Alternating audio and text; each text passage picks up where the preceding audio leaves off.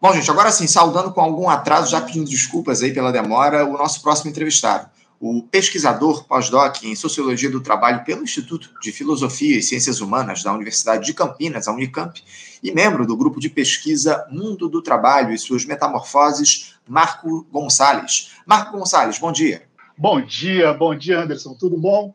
Tudo, tudo indo, Marcos, tudo, Marco, tudo indo. Muito preocupado aí com as questões que estão colocadas é, em torno desse conflito né, que a gente tem observado lá entre israelenses e palestinos, um tema que a gente tem debatido com profundidade aqui no nosso programa, também a situação precária né, dos trabalhadores aqui no nosso país, e era justamente sobre isso que a gente queria conversar contigo nesse programa de hoje, Marco, a respeito dessa precarização que se dá no mundo do trabalho. Porque a partir dessa gestão do presidente Lula, felizmente o governo entrou de cabeça no debate a respeito da regulamentação do trabalho nas plataformas de aplicativos. Foi criado lá um grupo de trabalho no primeiro semestre, reunindo as principais plataformas, também os representantes do, dos trabalhadores, mediado pelo Ministério do Trabalho e Emprego, a fim de se buscar, Marco, um acordo para oferecer direitos a essa categoria, que já tem mais de 2 milhões de pessoas trabalhando aí com aplicativos no país. A grande questão é que não se chegou a esse acordo até então, e o governo federal deve concluir nos próximos dias, Marco, um projeto a ser analisado, obviamente, ainda pelo Congresso Nacional, para tratar dessa regulação.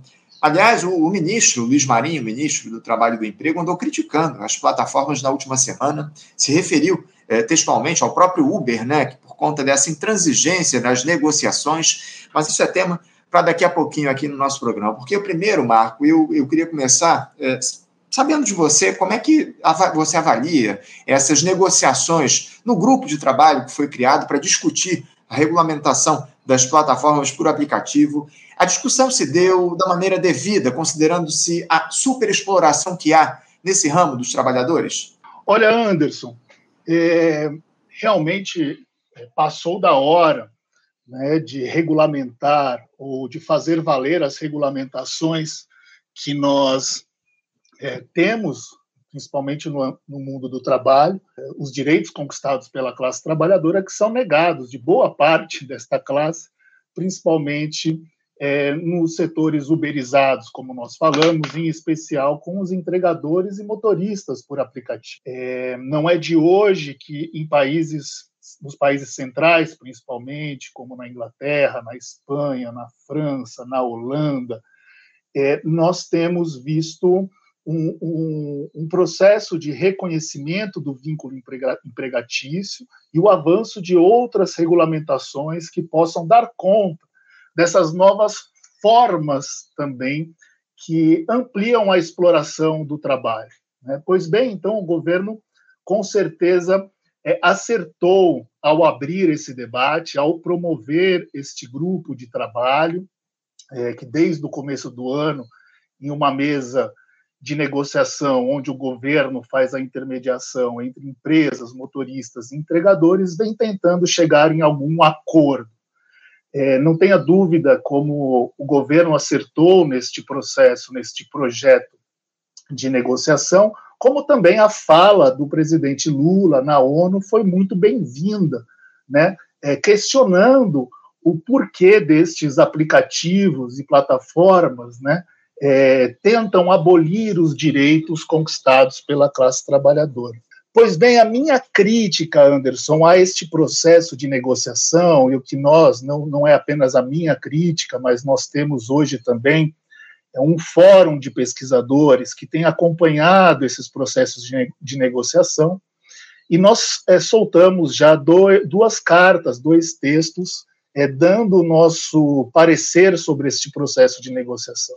O que nós entendemos é que a uberização, ou a plataformização, ela vai se espraiar, ela se, tem se espraiado, né, como muito bem já disse o, o Galo, uma das principais lideranças da categoria dos entregadores, assim como a revolução industrial ou o trabalho aos moldes capitalistas, é, aos moldes capitalistas avançou para diversos setores, né, o Galo fala da revolução industrial, a uberização é, é também deve se espraiar a depender da luta é, da classe trabalhadora.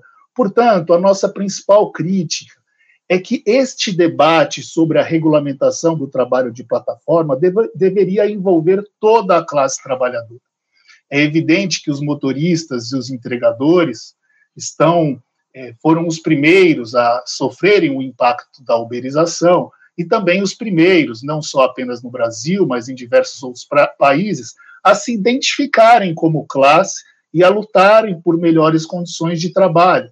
Lembrando que tanto os motoristas como os entregadores têm uma baixa tradição sindical por serem dois setores onde havia uma predominância do trabalho autônomo ou do trabalho prestado para pequenas empresas.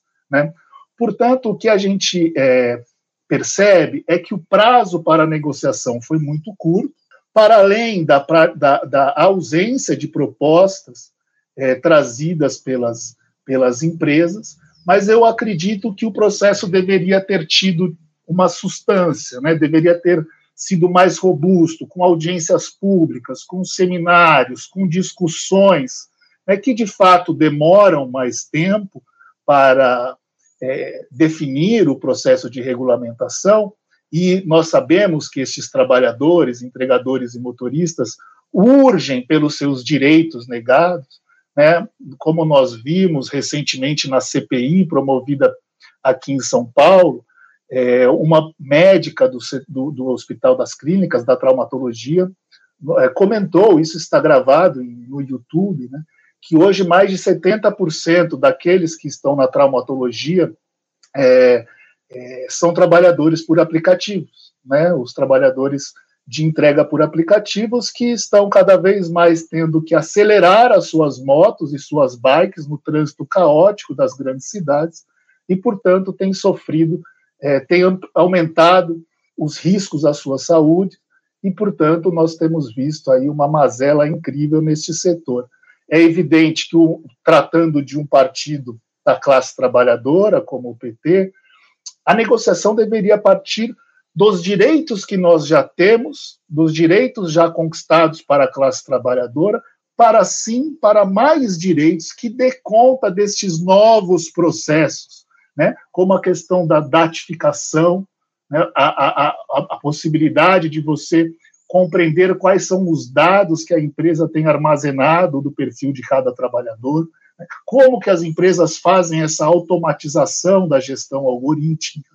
Então, nós deveríamos estar caminhando não para uma, uma possível figura rebaixada, né, é, juridicamente, em termos de direito da classe trabalhadora, mas sim para avançar em novos direitos que dê conta dessas novas formas de exploração é, que o capital tem promovido, principalmente com o uso das novas tecnologias da informação. É isso, é isso, muito bem colocado. Essa discussão ela deveria ter sido, é, ela deveria se dar de maneira ampla em relação à sociedade brasileira, mas infelizmente não é o que a gente tem observado, né? Esse, é, é, esse grupo de trabalho, se eu não estou enganado, foi construído no mês de maio e a gente tem aí é, pouco mais, cerca de seis meses aí, quase, de discussão em relação a essa questão de respeito à regulamentação. Agora, essa regulamentação que o governo busca, Marco, ela se dá graças, evidentemente, à pressão dos trabalhadores, e, e ela deve se dar em torno de quatro eixos, pelo menos é o que está programado aí para acontecer. Os quatro eixos são os seguintes: remuneração mínima, seguridade social, segurança no trabalho e transparência nos pagamentos e critério dos algoritmos. Você sente falta de algo aí nesses, nesses quatro eixos, ô Marco? Eu, sinceramente, não vi ninguém falando, por exemplo, em um limite de horas diárias ou semanais aí para o trabalho nessas plataformas, a fim de que os trabalhadores não se coloquem em jornadas exaustivas, por exemplo. Isso tem sido discutido pelo bem da saúde desses trabalhadores. Como é que você vê esses quatro eixos de discussão? Sim, eles são quatro, quatro eixos fundamentais para a discussão, mas que, como eu disse, é, não podem ser, não podemos limitar o processo de regulamentação a esses quatro eixos, né? Há todo um novo, uma nova, um novo processo, digamos, de organização e controle dessa força de trabalho através das novas tecnologias, mas como nós temos colocado, o, ainda essas empresas, isso devido a inúmeros fatores, né? Nós estamos falando do setor de serviço, e a implementação de novas tecnologias, elas não resultam no aumento da produtividade, como outrora as tecnologias fizeram ou ainda fazem em setores como na indústria.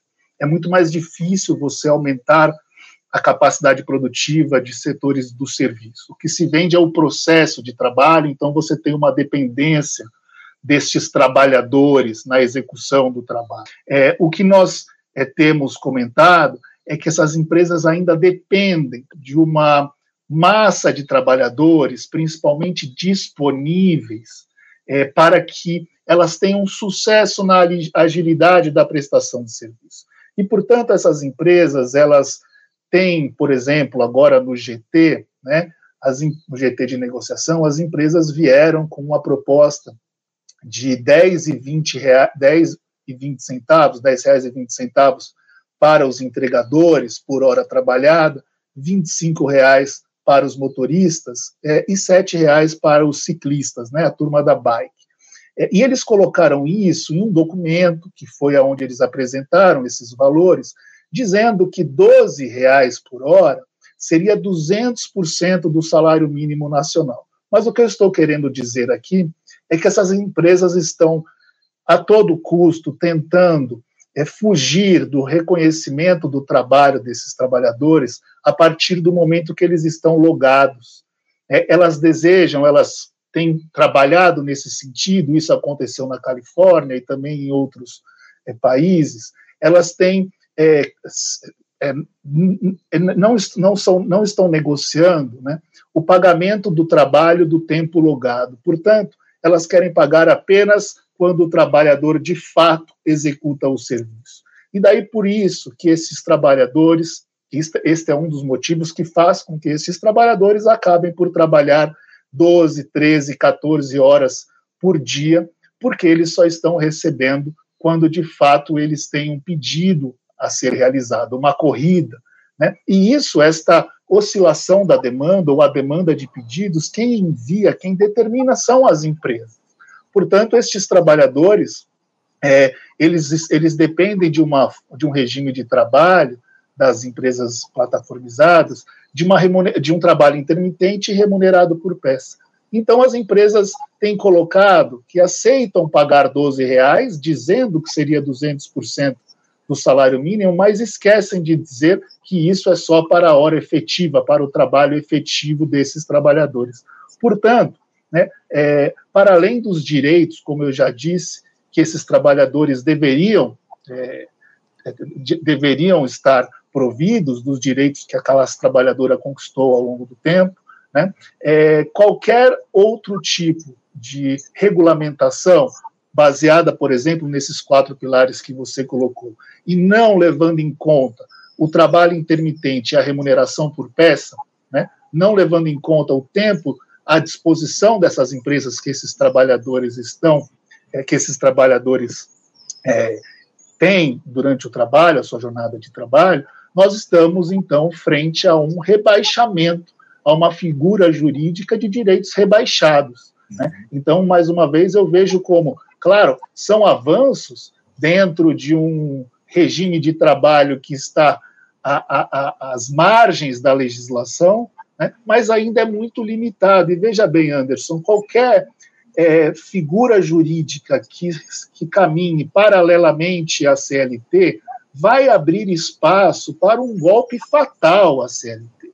Pois hoje é muito fácil uma empresa fazer a organização, o controle da força do trabalho, de trabalho, através de aplicativos e plataformas. Então, abriria precedente, abriria espaço para que qualquer empresa pudesse dizer que a sua força de trabalho é uma força sob demanda e, portanto, usufruir, é, estaria, então, é, poderia estar sobre o regime desta figura rebaixada. Este é o nosso grande receio, que o governo, ao criar uma terceira pessoa jurídica, uma nova pessoa jurídica, rebaixe é, ainda mais a CLT e permita este golpe fatal de desta tão já combalida CLT. Este é o nosso grande temor e é o nosso apelo que nós, como pesquisadores, temos feito em cartas e manifestos ao governo. É, esse rebaixamento da, da, consolidação das leis trabalhistas da CLT foi aprofundado demais ao longo dos últimos anos, especialmente após a aprovação da contrarreforma trabalhista, algo que o governo Lula, enquanto no início da campanha dizia que revogaria, mas infelizmente abriu mão ao longo da própria campanha eleitoral e dos acordos, das alianças ali que foram construídas para se eleger uh, em 2022. Enfim, uh, agora, o, o, Marco, diante de, de tudo isso que você coloca, é possível a gente acreditar que o Congresso Nacional pode aprovar uma regulamentação que ofereça dignidade aos trabalhadores diante de tantos lobbies envolvidos nessa discussão, especialmente após o governo ter abandonado a ideia de revogação da contrarreforma trabalhista, como eu citei. O que, é que pode fazer a diferença na discussão dessa regulamentação lá na Câmara e no Senado, na tua avaliação? Eu acho que realmente é muito difícil, Anderson. Nós estamos, como nós sabemos, frente a um parlamento extremamente conservador e, e, e de perfil liberal. Né? Portanto, e além do que, essas empresas, né, nós, o Ricardo Antunes, do, é, coordenador do grupo Mundo do Trabalho e Suas Metamorfoses, meu orientador no pós-doc da Unicamp, tem colocado como essas empresas né, estão agora neste começo de século, nós vivemos neste universo do, do, trabalho uberizado, plataformizado, um laboratório que vai definir muito sobre o futuro do trabalho neste século que se inicia. Né? Estas empresas, seja na Espanha, na Inglaterra, elas não abrem mão do modelo de negócios que elas se assentam, né? de forma nenhuma. Elas já elas é, já faz dois anos que a Suprema Corte do Reino Unido reconheceu esses trabalhadores como uma figura intermediária, não é um employee, mas é um worker, e, portanto, é, é, com direitos, é, não os, todos os direitos da figura do empregado, mas já alguns direitos concedidos, como aposentadoria, férias e assim por diante, né, as empresas ainda não aceitaram, digamos assim, não cumprem né, a determinação do Supremo é, na Inglaterra, e o mesmo tem acontecido na Espanha. É, elas fazem greve de capital, elas estão terceirizando ainda mais estes serviços com outras empresas, muitas vezes com pequenas é, empresas. Então, de fato, o que nós estamos é, percebendo é que há um laboratório que vai definir muito sobre o futuro do trabalho, e essas empresas são radicais na maneira como elas defendem este regime de trabalho, esta, este modelo de negócios, esse modelo de organização do trabalho, e não abrem mão. Né? Portanto, é, mesmo em um parlamento que não tem este perfil tão conservador como o nosso, o trabalho não seria fácil. Como você muito bem disse, essas empresas são campeãs de, de lobby, né, e muitas vezes de atitudes é, é, é, antiéticas. Né? Por exemplo, na Espanha, elas compraram sindicatos e associações e promoveram campanhas contra a Lei Haider, né, que foi uma lei que reconheceu os direitos dos entregadores na Espanha, é, promovida recentemente pelo governo espanhol. Né? Então, é, a, ademais de um, de um de um parlamento complicado como o que nós vimos, como o que nós temos para a classe trabalhadora agora, realmente essas empresas estão usufruindo todo um dinheiro barato que está sendo jogado no mercado, principalmente a partir da crise de 2008, 2009, né, para fazer frente a qualquer processo de regulamentação. Né, desde, o, da, desde de, de propagandas a classe trabalhadora, jogando trabalhadores contra consumidores, é, é, é, alertando para o risco da greve de capital, como elas fizeram na Espanha, que a, Glo, que a Deliveroo saiu do mercado após a Lei Haida.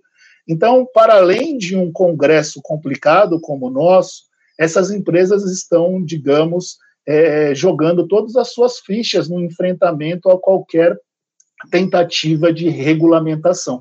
Portanto, é, é fundamental que o governo tenha um posicionamento mais enfático, mais definido sobre a sua postura nesse processo de regulamentação.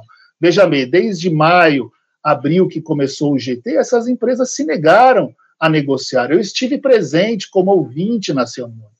Né? Elas se negam a negociar qualquer proposta colocada pelos trabalhadores e trabalhadoras. Até agora aceitaram um mínimo que está muito aquém do salário mínimo, se considerar as horas trabalhadas, e aceitaram a previdência, que também é do seu interesse. Fora isso, essas empresas não estão aceitando negociação. Né? Portanto, o posicionamento mais duro do governo seria determinante para este processo de regulamentação sair com um saldo positivo à classe trabalhadora. Sem dúvida, sem dúvida. O governo federal precisa tomar uma iniciativa nesse sentido, uma posição, uma postura de coragem diante desse caso que está colocado. Como eu citei lá no início do nosso papo, o, o Marco, o ministro Luiz Marinho, ele andou atacando o Uber né, durante uma audiência da Comissão de Fiscalização Financeira e Controle da Câmara dos Deputados ao dizer que se a plataforma quiser sair do Brasil, isso é um problema dela diante dessa discussão. O Uber andou reclamando né, dessa regulamentação que o governo quer implementar. Mas o próprio ministro, da, o próprio ministro da, do Trabalho e do Emprego admitiu que dificilmente a empresa vai deixar o país onde ela lidera esse segmento de trabalho por aplicativo por aqui. Eu queria que você falasse um pouco a respeito dessa possibilidade, se você acha de fato possível que o Uber deixe o Brasil? E outra, é, nessa mesma fala, o ministro sugeriu que os Correios é, criassem a sua própria plataforma para entrar nessa disputa pelo mercado de aplicativos, algo que acabou surpreendendo muita gente. Você considera factível que os Correios elaborem e administrem uma plataforma, entre aspas, mais humana, sem a neura do lucro dos capitalistas, como sugeriu o ministro Luiz Marinho, Marco? Você vê algum empecilho aí na criação dessa plataforma pelos Correios? Não, de forma alguma, Anderson. Eu acho que o ministro foi muito feliz nesta né, colocando o Correio como uma possível empresa para entrar no mercado e dar uma cara mais humana a este mercado. Né? E, e, eu digo mais, como nós temos o que essas empresas têm feito, o caso espanhol é muito emblemático. Elas fazem, elas ameaçam greve de capital, né? A Lei Heider já tem dois anos, apenas um quarto dos entregadores de fato tem vínculo é, empregatício com essas, essas empresas, muitos perderam é, os empregos e um outro tanto acabou indo parado, parar em empresas é, de terceirização é, de mão de obra, da força de trabalho. E essas empresas promovem um discurso dizendo que isso tudo aconteceu, a perda de emprego ou ainda uma maior precarização das condições de trabalho, é tudo fruto do processo de regulamentação, é culpa do governo. Então, como eu disse anteriormente, essas empresas não estão para brincadeira, né? elas jogam todas as fichas neste, neste embate. Portanto, como nós poderíamos resolver essas ameaças de greve de capital, né, essa tentativa de jogar trabalhadores contra consumidores e esta ainda possibilidade de uma terceirização que precarize ainda mais. É a partir, de fato, de propostas como a que o ministro fez. Né?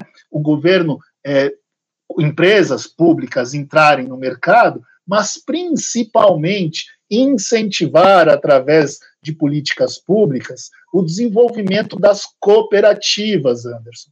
Nós, como analisando dialeticamente o fenômeno da uberização, essas empresas são extremamente enxutas, como elas mesmas, mesmas gostam de dizer. Né? No, no caso, por exemplo, não é bem o exemplo, mas o Airbnb não tem nenhum hotel, né? a Uber não tem nenhum carro, né? a, não, a, a iFood não tem nenhuma moto. Né? São empresas enxutas. Né? A Uber conta com 20 mil trabalhadores empregados na administração em todo o planeta mas são 5 milhões de entregadores e motoristas subordinados a Uber no planeta. Olha a capacidade de controle da força de trabalho que essas tecnologias permitem a essas empresas.